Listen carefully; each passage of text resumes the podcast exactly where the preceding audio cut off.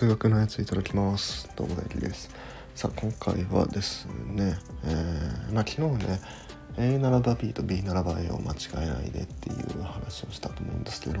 まあ、ちょっとねこれだけ補足しておかなきゃいけないなって思うことがあったのでそれについて話していきます。はいそれはですねこの数学とかまあ論理学におけるその成り立たないとか、えっと、義であるえ真偽、まあ、真なのか義なのかの時の義であるっていうものに関して、まあ、言ったら間違っているっていうことですね。うん、それに関してその数学をやってる人と数学者とその数学やってない人では、まあ、その捉え方が変わってくるんで、まあ、そこのねあのちゃんと照らし合わせをしていかないなしていかなきゃいけないなっていうふうに、えー、思ってるんですよね。でおそらくね皆さんが思ってるその成り立たないとか、えー、間違っているっていうものの認識としては全ての場合で間違ってる全ての場合で成り立たないっていうのが、まあね、こう皆さんの思ってるものだと思うんですけど実はね数学ではそうじゃないんですよね。うん、えー、っと数学ではですね、えー、例外が一つでもあれば成り立たないんですよ。だから例えばどうしようかな？じゃ昨日のえ、ー、と男ならば人間であるこれはまあ成り立っているとこれは OK だけど、えー、人間ならば男であるこれは成り立ってないんですよ。うん OK ですかね？うん、でえっ、ー、とこれって人間のうちに人間ならば男であるを満たしてる人って、まあ、何人かいるわけですよ。まあ、男性の人は、まあ、人間ならば男であるっていうのを満たしてるんで一部では成り立って一部では成り立たないんじゃないかみたいな、えー、そういうふうに、ね、捉えちゃうかもしれないですけど実はこれ成り立たないで間違ってるっていうふうにもうこれは言い切っていいんですよ。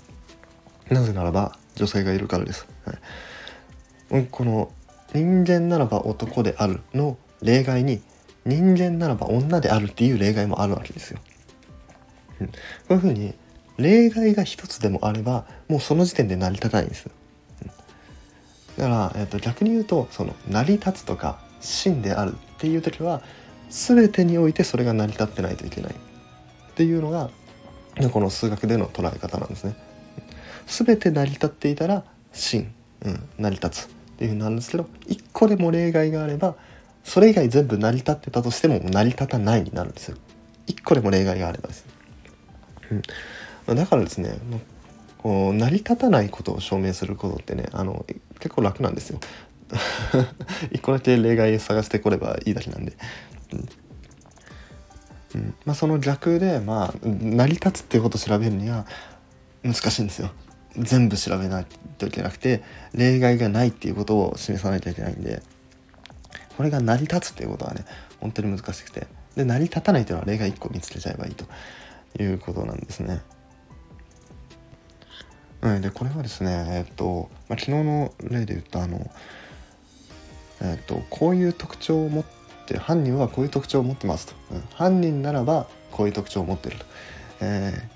ー、いうのが、まあ、もし真だとすると、えー、これ A ならば B ですね。それ B ならば A の話ですね、えー、特この特徴を持ってる人は犯人なんじゃないかっていうのに関してもこれも、えー、同じことが言えて、えー、じゃあこの特徴を持ってる人の中にまあ、本当に犯人がいるかもしれない。うん、一人犯人がいるとしても、でも犯人じゃない人もいるわけですよね。例外として犯人じゃない人もいると。で、この例外が一つある時点でもう成り立たないっていうふうに言ってるんですよ。はい。えー、っと、これはですね、あの、この特徴を持ってる、持ってる人ならば犯人っていうのが間違ってるっていうことで、その、じゃあこの特徴を持ってる人全員が犯人じゃないのかっていうとそれもまた違うんですその特徴を持ってる人の中に犯人がいる可能性はあるんですよ。うん、もしかしたらその最初に疑った人が本当に犯人な可能性もあるわけなんですけどまあでもその一般的な話ですねこの特徴を持った人っていうのはその特定の一人じゃなくて、まあ、何人か、まあ、グループというか、まあ、候補が上がるわけじゃないですか。でそのグループの中で、えー、まあ、ここら辺はちょっと抽象的な思考ですよね。うん、そのあれですねこの特徴を持ったグループの人は全て犯人なのかって言われるとそうじゃないんですよね。あそうそうそうこの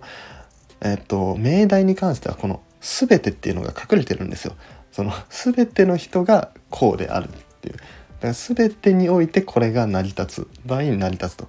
じゃあそのうち1個でも例外があったら成り立たないまあこれがですね、まあ、ちょっと、えー、一般の人と数学者とのなんか認識の違いなのかなっていうふうに思うんで、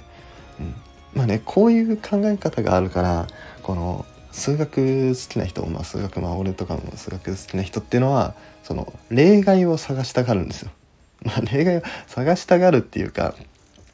その例えばこれはこうであるみたいな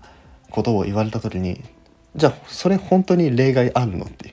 う、ん、例外があったらもうその時点でそのこれはこれであるみたいなことはもう間違ってるってことになるんで。だから本当に全ての人で本当に全てのパターンでそれが成り立ってるのかっていうのをねあのつい考えちゃうんですよ。うん、で例外があったらもう即却下というかそれは成り立たないっていう風になっちゃうんで、